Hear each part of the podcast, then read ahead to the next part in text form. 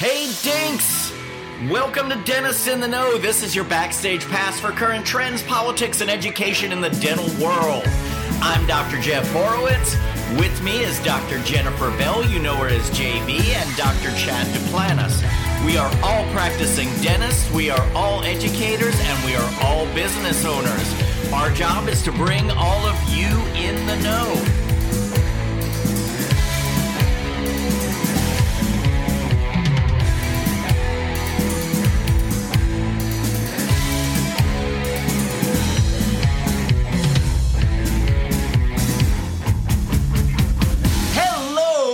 Fellow dinks. I've just come in hot from Murrells Inlet, South Carolina. Literally just pulled into my driveway, ran out to my little office here in my backyard, and I'm on with you. And I'm really excited about it because it's hump day. Chad, it's hump day. I'm so excited. Hump day! really- I that's what I wanted. Great to see all of you. Great to be back. Welcome to Dennis in the Know Hump Day Happy Hour. This is your backstage pass for current trends, politics, and education in the dental world. It is live and it's over an unpoured glass of wine, which I'm about to do right now. Here we go. Don't even know what wine I'm drinking. That's how late I literally walked out here this evening, but couldn't be more pumped up about our guest tonight. You all know that I'm like off the hook about lasers. I've always loved lasers, and we really have one of the most knowledgeable laser gurus with us tonight. He is an author, he's written literally the textbook on laser dentistry, principles of practice of laser dentistry. Uh, Bob Convissar is, with us tonight. And um, I, I couldn't be more that excited. he's a real convisar relationist Oh, I see. and a real Mona Lisa in the industry. well, we'll have to talk about that during our interview, won't we, Chad? Anyway, we've got a rock star with us tonight, guys, and and I I, just want, yeah, I just want to get to that. So, without any further ado, if it's okay, I'm just going to introduce our guest so we can bring him on. Dr. Robert Convissar is a pioneer in the field of laser dentistry. He's one of my heroes. He's one of the first dentists in the world to incorporate lasers into general practice, and he has 34 years of experience of using uh, CO2 diode, erbium, Nd:YAG, and uh, basically any wavelength that you can think of that has been allowed in dentistry. He has over 15 peer-reviewed journals. He's got seven laser textbooks, including his latest principles and practice of, of laser dentistry. Um, he's a diplomat of the American Board of Laser Surgery, a fellow of the American Society of Laser Medicine and Surgery, and a master of the Academy of Laser Dentistry. He's also a fellow of the AGD. Did you know that, JB? I didn't. I I knew that because he was actually one of the first laser courses I went to um, as part of one of the AGD meetings. So one of the national AGD meetings. So that was actually my first introduction to our guests. So without further ado, Bob, thank you for being here. Appreciate what you've done for dentistry and uh, and for bringing so much great education to the world of lasers and and really uh, disseminating a lot of the good and the bad and and everything in between about the practice of general dentistry and lasers. So welcome. Thanks. It's it's going to be a fun couple of minutes talking about lasers and everything that's going on with lasers. and Well, that's all the time we have. Thanks for being Yeah. here. See you next week. I'm sorry. Hey guys, you heard it. We got a guest for next week now. Mhm. All right. I'm sorry, Bob. I just had to do that. Not a problem. So, meanwhile, let's get back to the uh, patient you were talking about with uh, with the consult with the red ear and and, and that stuff. So, he said two things that that set off a little alarm in the back of my my little brain: uh, poor posture and GERD. And when I say see a two day old, three day old, four day old baby with poor posture and GERD or poor posture and spit up or anything like that, or I see an adolescent or an adult, even people that are gym rats and their posture isn't so good and they have GERD, first thing that pops into my mind is they've got a tongue tie. So something for you to check in if and when you ever see that that gentleman again. Yeah, hmm. and and that's actually part. of so our our general every patient that comes in for in the TMJ sleep orthodontic world, they are all the same patients. So they all get that same examination because every sleep patient is an ortho patient. Every ortho patient is a sleep TMD patient and tongue tie is very much at the root of a lot of that. So I appreciate your comments very much about that. Well, something that many of our listeners may not understand is the tongue is responsible for the growth of the face. You remember from dental school, the face grows in three dimensions mesiodistally, gingivo-incisally, and anteroposteriorly. And if the tongue is tied, what happens? The tongue cannot mold the maxilla. So we end up with cathedral vault shaped palates. So we're going to end up with rapid palatal expansion. They don't have a wide enough mandible. They have crowded lower anteriors that may not have room for both bicuspids and all that. So all of this stuff that that we see in these TMJ patients and these airway patients, it starts literally at birth. It starts literally at two, three, four, five days old. And it's something that nobody looks at. And by nobody, I mean the number of dentists that know how to do this how to look for this, how to see what's going on in a two, three, four day old baby is, is minimal. Pediatricians do not know this. It's not taught in medical school.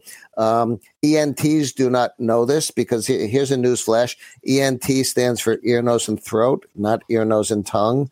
So um, ENTs usually don't know this. Um, you know that there are two types of tongue ties: an anterior post uh, anterior tongue tie, and a posterior tongue tie in order to diagnose the posterior tongue tie, you have to get your fingers in the person's mouth, lift up the tongue, see what's doing on the floor of the mouth. Physicians don't do that. Most dentists don't do that. So, could you imagine if we ended up being like Brazil or Israel and looking at birth for tongue ties? Orthodontists would have 90% fewer patients. Mm-hmm. TMJ people would have 90% fewer patients. Sleep dentists would have 90% fewer patients because it all starts way back at birth with tongue ties and lip ties. Hey, Dinks podcast listeners. You love the sound, but you miss seeing our lovely faces? Be sure and join us on our weekly Facebook Live or on our YouTube channel at Dentist in the Know. We'd love to have you subscribe and be with us at all times, everywhere. How much of that is impacted by nursing, bottle fed? Like, where's the data? Let's say you have an undiagnosed tongue tie and then you add in those different parameters. Is there any impact? Anybody can nurse from a bottle. Bottle feeding is simple, simple, simple. You don't need to use all of your muscles. You don't need to manipulate your tongue as much. You don't need to do any of that.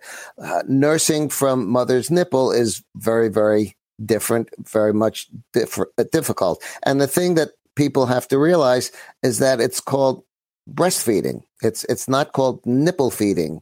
So when a baby is feeding, they have to get the nipple in, they have to get some of the areola tissue and they have to work at it. Um, so babies that are bottle fed because mommy was in pain, mommy's nipples are bleeding, mommy's nipples are cracked, mommy's nipples are sore, mommy has mastitis, mommy has engorgement, or any of 57 other things. So she gives up breastfeeding. So the baby goes on to the bottle feeding, and nobody ever realizes that the baby's got this tongue tie and it's going to need a big orthodontic bill instead of right. a little orthodontic bill.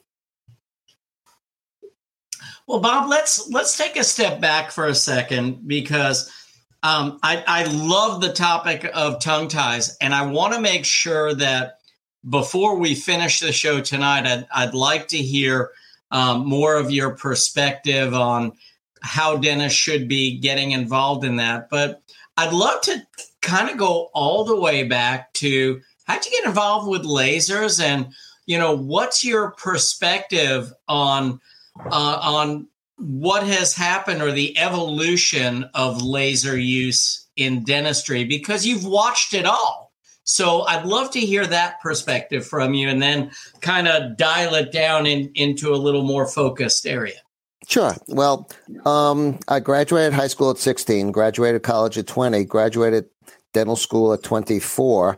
And I had a part time job after school and in, high school and college and dental school, uh, working at an educational center.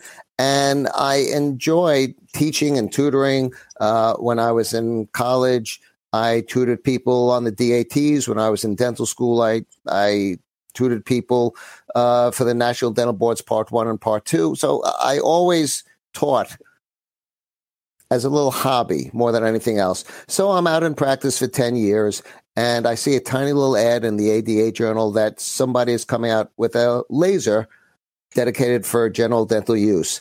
And um, at that time, I had three kids. I had bought a practice. I had a big mortgage for a beautiful house, big loan for the practice.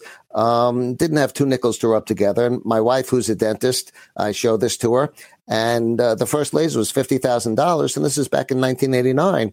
And my wife said, Well, it sounds great, but we can't afford this. That That's nuts. You got to be crazy. $50,000 when we got the three kids in the house and all that. And she said, No, we really shouldn't buy it. So, of, of course, I bought it. Um, and you must have read the same book on marriage that I did. Are you are you yeah. still married, Bob? Are y'all still married? yes, I am. Uh, yes, okay. Yeah, so it worked. Yeah. yeah. My God. So, oh. Well, there we have it. So I started to talk about lasers. I started to shoot some films, some video. Uh, got invited to give some courses and stuff. And then a laser company would come to me and say, Hey, we've got this new unit. Why don't you shoot some video, shoot some slides, talk about it? Maybe we'll sell some lasers and thank you very much and all that. And then the person that gave me the laser would either A, uh, quit or B, be fired from the laser company, or maybe it was a company from Europe that was trying to break into the US market. They now never got FDA clearance or any of a thousand different things like that. So over the years, I've accumulated I don't know, about 15 or 16 lasers in my office, most of which I have not bought. They were just given to me by these various companies. So I've got erbiums, Nd:YAGs, diodes, CO2s, PBMs. I've got I've got everything, and um, I enjoy teaching and more teaching and more teaching. And I'm really blessed because I've traveled the world. I've circumnavigated the globe four times. I've lectured in more than 30 countries and somebody pays me to do it and somebody actually listens to me. So that's, that's unusual, but it's, it's great. It's, it's been a great ride and I'm uh, very happy of at the way my life has worked out when it comes to teaching and practicing dentistry. That's fantastic, man. I mean, what a what a cool story. So, um, I was just in the right place at the right time, basically. I mean, that uh, that's it. I started on the ground floor, and I just I went with the flow. But you know, it's a great story for anybody looking to get into any aspect of dentistry. You know, whether it be earth shattering, whether it be new, whether it be something that's been there for a while. If you immerse yourself in it and you make yourself known and sometimes it's just the squeaky wheel that's going to get the grease. But I mean, if you hadn't have expressed an interest and shown so much interest in that, you may not be where you are today with lasers. And you, you've been pretty blessed with the amount of lasers that you've had placed before you. And it's it's a pretty cool story. I want to travel back just a little bit because I know Jeff said he was going to get into it, but in my opinion, as a laser using dentist, I would say that the scariest thing that I could do with a laser is release a tongue tie. And I know that you may disagree, but how would you suggest somebody get into that or somebody get over that fear? Learn how the hell to do it. Yeah. Good, yeah. good idea. Um, one of the well, you know, many... it's like see one, do one, teach one. I've seen a yeah. hundred. I still am scared to death to do one. Well, uh, the good news for whoever is out there and is listening, um, I give two day courses on tongue tie release. It's uh, co taught by myself and an IBCLC. And if you don't know what an IBCLC is, you shouldn't be releasing tongue ties. Um, IBCLC stands for International Board of Certified Lactation Consultants. They're your best friends. They're the ones that will send you patients if you know what you're doing. So my two day course is myself and an IBCLC and a whole bunch of pig mandibles and we spend two full days from 9 a.m. to 6 p.m. going over A to Z, what to do, how to do it, and all that. In all modesty, they're great courses. There are lots and lots and lots of tongue tie courses out there. I'm going to brag for a minute because I'm a New Yorker, and that's what New Yorkers do best, as as you well know. Um, of all of the courses out there on tongue ties, mine is the only course in the world that I'm aware of taught by a dentist that the IBCLC organization, the International Board of Lactation Consultant Examiners, has allowed me to give continuing education to ICLCs because they need their continuing education just we dentists and, and physicians and all our other colleagues do. So my course brings in IBCLCs and it brings in dentists and the occasional pediatrician, the occasional ENT, the occasional chiropractor, speech therapists, craniosacral therapists, and on and on and on. My next mm-hmm. course, if anybody's interested, um, is going to be in London on June 2nd and 3rd. Um, London is lovely this time of year. Uh, if you don't want to travel to London, I've got one in Norfolk, Virginia in the fall. I've got one in New Jersey, just across the bridge from Manhattan, from New York City in July. London, um, New Jersey, so, yeah, London, I mean, New Jersey. Potato, potato. so, Six one, half dozen of another. So, Bob, I mean, there's plenty of opportunity to learn. Just shoot me an email. Bob, I, I, I, we love to give a shout out to to people that have have been with us from the beginning. But do you uh, do you happen to know uh, Cherie from uh, from Armor Dental? Yes, of course. Yes, yeah. Absolutely. What do you think of her device that she's uh, invented for the tongue tie release? Unbelievable, unbelievable. Uh, uh I, I, let me let me just say one thing. I have nothing to do with the company. I'm not an investor in the nor company. do I. I get right. Yeah. I and I hate like hell to come on to any sort of forum like this and promote a product or a device or anything. I, I, I just don't like to do that. However, her devices are unbelievable. Um, I could kick myself for not thinking of it a year or two ago. Actually, I exactly. did think of it because there's a metal device, a, a Miltex Groove tongue director that yes, used right. years and years and years. Right. And I hated it. And I always said to my staff, I'm going to make one of these out of silicone. And I never got around to it. And of course, Sherry and Armor Dental came up with it. Fabulous device, just unbelievable device. Um, not only is the device that she has for the tongue ties great, but she has a device that I give to all of the uh, mommies and daddies that help with the wound care and the post op mm. tongue lifts and all that. Really, really wonderful device. And and I want to just you know piggyback on what you said. She's not a, a sponsor of this show. Uh, I, I we'd love to work with her, but you know she's one of the most dynamic people I've ever met in Absolutely. my life. Yeah. And when she yeah. presented this tongue tie device for me, and then you know, she spun off into so many things with this particular material that she created out of it. It's fantastic. I mean, for those of us that are digital savvy, she's got a fantastic device for scanning as well. I mean, and and so I think we all should give credit where credit is due. And yes. uh, and I'm glad to hear that you're loving it because when I first saw it, I was like, this is going to be the best thing that happened to tongue tie release for you know for the for the practitioner. And uh, I really love to see someone like that with an entrepreneurial spirit that's really taking off. So I'm glad to hear that you're you're liking it because obviously yeah, you're doing a lot. Very, very much, very, very much. Yeah. So yeah. something else I, w- I want to talk about because I, I think that there are a lot of dentists out there who think, well, I can buy one laser and it will do everything for me. And, and you know, and, and you've really seen the evolution of of all of this. You know, um, the hard soft tissue lasers, the the Erbium YSGG, Erbium YAG, the uh, diodes, the CO2 lasers, and and you know one of the things that that I have a concern with is that there are a lot of people who think, well, I can buy one laser and it will do everything across the board for me.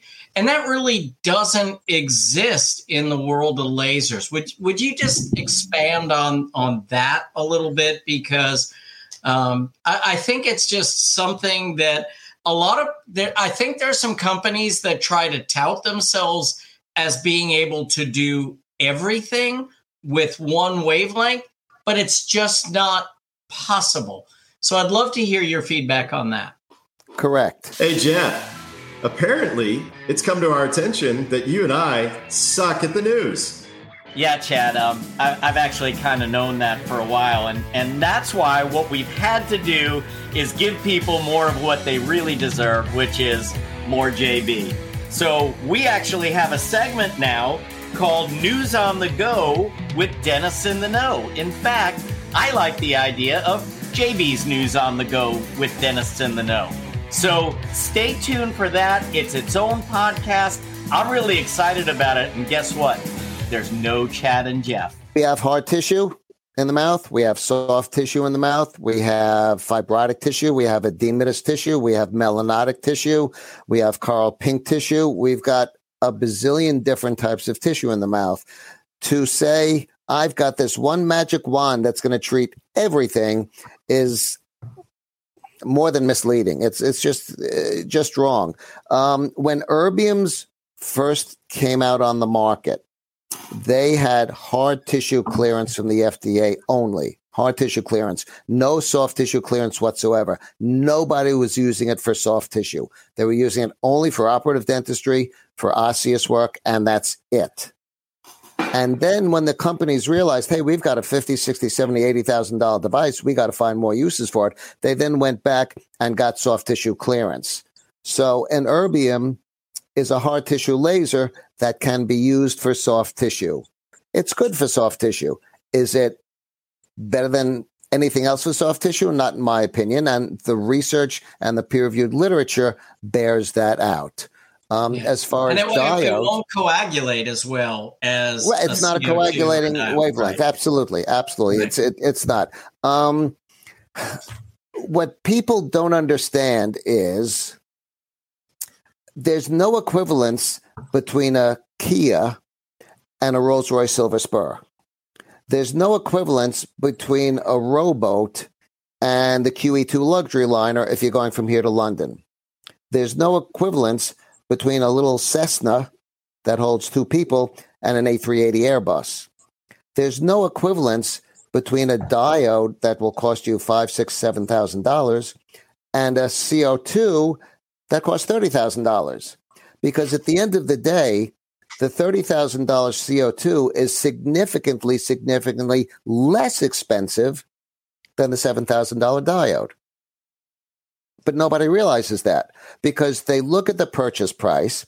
They never take into account operating expense. All the diodes have the disposable tips, seven bucks, eight bucks, nine bucks a tip. Mm-hmm. So if you're mm-hmm. using those tips, eight bucks a tip, 10 times a day, that's $80 a day. You work a four day week instead of a five day week, that's $320 a week. That's over $1,200 a month. You work 10 months a year a weekend off for for Memorial Day, weekend off for July Fourth, a weekend off for for Labor Day, a week to go skiing, a week at the beach. You work ten months a year.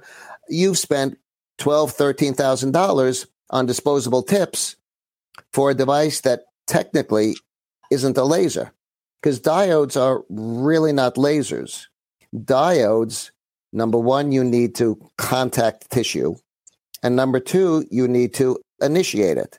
Well, lasers never, ever, ever contact tissue. Lasers don't contact tissue. You don't touch tissue with a laser. Say you're an ophthalmologist and you're doing retinal surgery. How does an ophthalmologist use a diode laser to do retinal surgery? He takes the diode fiber and squishes it in, into your ear, into your eye? Of course not. Lasers are non contact. The other thing is, Lasers never need to be initiated. You put the black stuff on the tip, and what does black do? Why do people wear light colors in the summer, dark colors in the winter? Black absorbs all light energy. So you put the black stuff on the tip of the diode. It prevents the photons from coming out. So you end up with a hot glass tip. And the diode is nothing more than a hot glass tip. It is not a photon emitting device. It is a laser. It's just not used as a laser. And the worst thing of all is that the boiling point of water is 100 degrees Celsius. If I use an erbium, erbium is absorbed by water. If I use a CO2, CO2 is absorbed by water. So, in order for me to vaporize tissue, I need to get that tissue up to 100 degrees Celsius and it's vaporized. Simple. What's the average tip temperature of a diode according to the peer reviewed literature? Either of you, any of you have an idea? Mm-mm. You should. People are sticking these diodes into patients' mouths, and they're not realizing the average temperature of the tip, according to the peer-reviewed literature, not according to me, because I'm from New York. I make up lots of things, but according to the peer-reviewed literature, and I've got a whole bunch of papers I can share with you. The average tip temperature of a diode laser is 750 to 1500 degrees Celsius. So I'm working on your three day old baby. I have to release the tongue tie because Chad is too much of a wimp to do it. So I'm going to do it. Fair. Fair, right? mm-hmm. I can do it with an erbium, which will vaporize the tissue at 100 degrees Celsius. I can do it with a CO2, which will vaporize the tissue at 100 degrees Celsius. Or I could use a diode, which will melt the tissue at 750 to 1500 degrees Celsius. So when I'm doing it on a baby, of course, I'll use a CO2 or an erbium. If I'm doing it on a friend, I'll use a CO2 or an erbium. If I'm doing it on my mother in law, well, diode it is. there, there, there you go. Now, I'm not saying that diodes are terrible. I'm not saying they don't have a place. I'm not saying you shouldn't use it. I'm saying if you're using the damn thing, you ought to learn the ins and outs of it. You ought to learn how to use the thing and presets are only suggestions. Presets are not in the Old Testament. They're not in the New Testament. They're not in the Quran. They're not in the Kama Sutra. I've read the Kama Sutra extensively. Can't find it in the Kama Sutra. They're not in any. Right? Oh, you know, you've read it also. Okay? I, I, have, yeah. Right. Front, the illustrated back, back version. Right, the illustrated version. So presets are merely suggestions and you can increase the ju- millijoules, decrease the millijoules, increase the hertz, decrease the hertz, increase the pulse width, decrease the pulse width. You have to know how to do these things in order to not harm the patient. So diode users are getting good results where they can get fantastic results if they just get a little bit more educated, learn how to use it, and things would be far better. I also believe though, I, I think once you've held a CO2 and like, and I'm talking just soft tissue application right. now. Right. When you've used a diode and you put a CO2 in your hands, you will never touch another diode. Period. Bingo. Exactly. Exactly.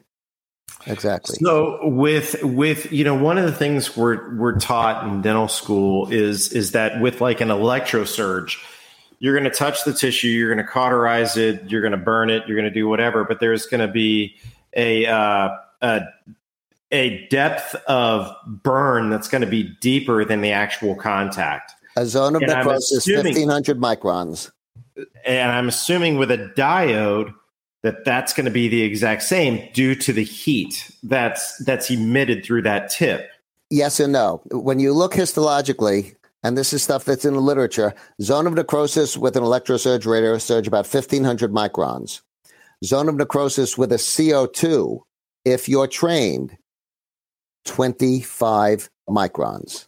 Okay, 25 so microns. you've decreased it in a, by a sixth, basically. Yeah. Okay. What about with a uh, diode? Uh, diodes, once again, it's 750 to 1500 degrees. So if you're really really great with a diode, you can get a zone of necrosis of a couple of hundred microns. Not 1500 like an electrosurge or a radiosurge, much, much better than a, an electrosurge or a radiosurge, but it doesn't compare to CO2. Yeah. All right, I have two questions and I'm going to jump in. Uh, one would love to get your uh, commentary on PBM for those listening who aren't familiar with it. Photo peanut butter and marshmallow. That's that's what you're talking about. Exactly. Yeah. At, that's at exactly Robbins, right. you can get a peanut butter and marshmallow sundae. PBM. Yes. Okay. Perfect. Okay. Um, it's not a very common um, practice. I actually use one in my in my office, but I, I know most of my colleagues don't have one. So I'd love to talk a little bit more about that and its application, and then also um, would love to get a little bit of an understanding for those who are listening. There's a pretty big range in the CO2 marketplace. So if I want to buy a CO2 laser tomorrow, and I go to different vendors who are selling the CO2 laser, there's a pretty big range of costs. I no, mean, you no, no, no, no, no, no, no, no. There, there. If you're talking about the 10,600 nanometer soft tissue CO2, they're all within five to ten thousand dollars of each other. If Okay. you're talking about the Solea, which is a CO2, but that's a 9300 nanometer, totally different wavelength. That's for hard and soft tissue. That's well over hundred thousand dollars. okay, well, let's talk about that because I don't know if everybody understands the differentiation between. Very Okay. important to understand. And that's what I wanted to ask you too the difference in wavelengths, because a lower wavelength is actually hard tissue, correct? Hard and soft? Yes, correct, correct. But let's let's get back to PBM for a minute because PBM is is fascinating. I have PBMs in my house. I have PBMs in my office. I've I've got I don't know half a dozen PBMs. They're the most wonderful thing in the world. Um, physical therapists use them. Orthopedic surgeons use them. Chiropractors use them. If you have a little penny saver or, or a little uh, newspaper in your suburban or rural community, you may see ads for chiropractors who are going to treat carpal tunnel syndrome with cold lasers. Well, cold laser is one of the synonyms for PBMs. I use them at home for my neck ache, for my back ache, for my plantar fasciitis, for my bad knee, for my bad ankle, for migraines, for a million and one things. That's the home use. In the office, I will use it for TMJ. I will use it for the occasional Bell's palsy. I'll use it for the occasional trigeminal neuralgia. I will use it for aphthous ulcers. Anytime I do anything invasive, do an extraction, PBM over the extraction socket. Yeah. Do an endo, PBM at the at the root surface. Do a flap, PBM over the incision site. Anything invasive gets PBM. The other fascinating thing about PBM is that so everybody's got this this thing they have to get an erbium if they want to work on hard tissue. I do 100% 100% of my operative dentistry on deciduous teeth. I'll say that again 100% of my operative dentistry on deciduous teeth with no injection analgesia whatsoever. I use my PBM to pre treat the tooth. I then take my high speed handpiece and I'm done with a quadrant of deciduous dentistry, operative dentistry, before an erbium or a Solea user has gone through the first marginal ridge of the first tooth in the quadrant. Mm-hmm.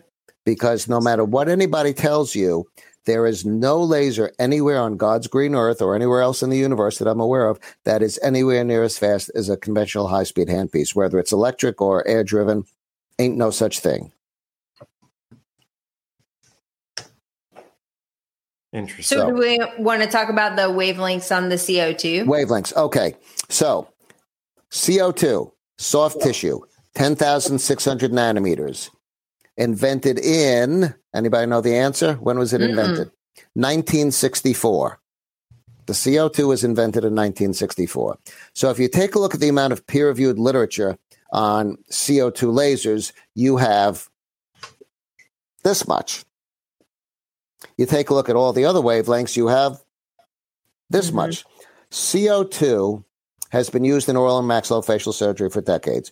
Virtually no oral and maxillofacial surgeon in the United States has a diode or an erbium. Virtually everyone that has a laser has a CO2 for OMS. For ENT, virtually every ENT that has a laser has a CO2. They're used in residency training programs. They're ubiquitous in ENT. They're ubiquitous in OMS. Diodes in medicine are used for hair removal and they're used for ophthalmology, and that's it. The same type of CO2 that we use in our office every day is almost exactly the same as the CO2 that's used in neurosurgery and brain surgery and spine surgery, used in a million and one other types of medical surgical procedures because there is no wavelength that is absorbed as well in mucosa as the CO2. That's not hyperbole, that's facts based on the yeah. peer reviewed literature and based on the electromagnetic spectrum. Um, this United States Senate, this august body, or it used to be an august body years ago, um, had a senator from the state of New York. He was a professor of government at Harvard University for, for a very, very long time. He was an advisor to President Kennedy, President Johnson, then became senator from New York, guy by the name of Daniel Patrick Moynihan. And on the well of the Senate floor, he said on more than one occasion, You're entitled to your own opinion, but you're not entitled to your own set of facts. And I understand that laser companies are in business to sell product. I understand that. It doesn't give them to right the right to blow smoke up our collective behinds right. and talk about all sorts of stuff that has nothing to do with reality. And it's it's just that's that's the way it is, and, and that's unfair. So let's talk about wavelengths. CO2, 10,600 nanometers, soft tissue, used once again, ENT, OMS, many medical specialties because it's number one for mucosa, period. There's, there's no debate on that. That's the fact. There is another wavelength for CO2. Uh, well, two wavelengths actually, 9300 nanometers and 9600 nanometers. The Solea from Convergent Technologies is one of those wavelengths. That is a special type of CO2 wavelength, not the conventional 10,600. That can work on soft tissue and hard tissue as well. It is more than double the cost of a soft tissue CO2 laser. You can get a good soft tissue CO2 laser, thirty, thirty-five thousand dollars, forty thousand, give or take. The Solea, I believe, and don't quote me on this, I believe when you finish with getting all the hand pieces and this and that and the other thing is well over six figures. But it is well over six figures. What makes figures. it able to cut hard tissue?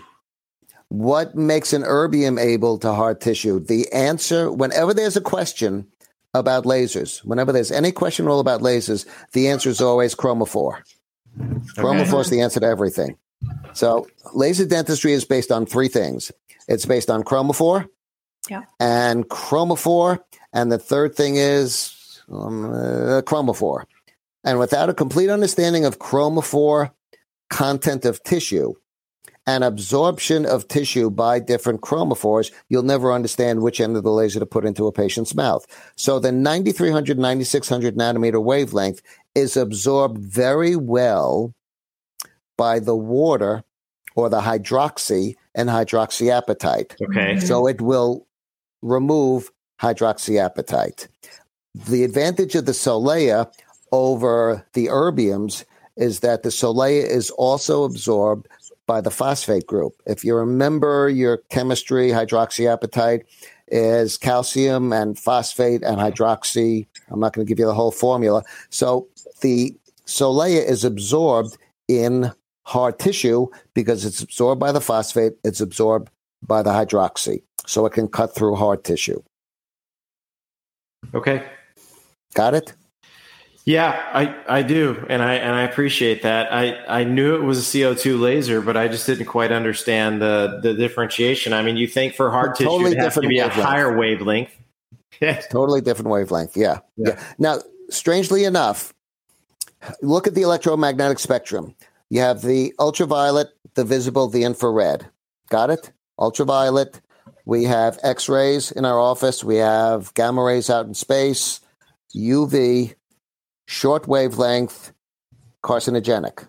The shorter the wavelength, the more energy is in the wavelength. As we go from ultraviolet into visible, we're now in the visible part of the spectrum, no longer carcinogenic, no longer mutagenic. That's the part of the wavelength we can see red, orange, yellow, green, blue, indigo, violet. Past that, We're in the infrared part of the spectrum, which is invisible. It is non ionizing. It is not carcinogenic. It is not mutagenic. As we go longer, longer, longer, longer, longer with wavelength, the amount of energy in each wavelength is less and less and less. X rays, this end of the spectrum, ultra short wavelength, ultra high energy. CO2 at 10,600 nanometers, all the way at the other end of the spectrum, extremely long wavelength. It is the weakest, the weakest wavelength of any laser out there. Now, that's kind of counterintuitive. If it's the weakest wavelength, why is it the number one wavelength for mucosa? The answer is simple. When it comes to laser tissue, exactly. You see that? Mm-hmm. And people said you wouldn't get it. Look at I, that. Not no, just people. Jeff and I said he wouldn't get it. There, there you go. So when you have CO2, 10,600 nanometers, it's the weakest wavelength, but it is the best absorbed by mucosa. By this mucosa. Okay. Hmm. Which the which refers back to the chromophore of, of the mucosa. So there's a lot of stuff that people need to learn about lasers that unfortunately they don't. If you buy a laser and you get a CD and a pat on the back, you got screwed by the laser company. There's there's no nice way to say it. When you learned how to do cone beams, did they just throw the cone beam into your office and say, "All right, start shooting people"? No, they gave you information on image acquisition and positioning the patient and using the software.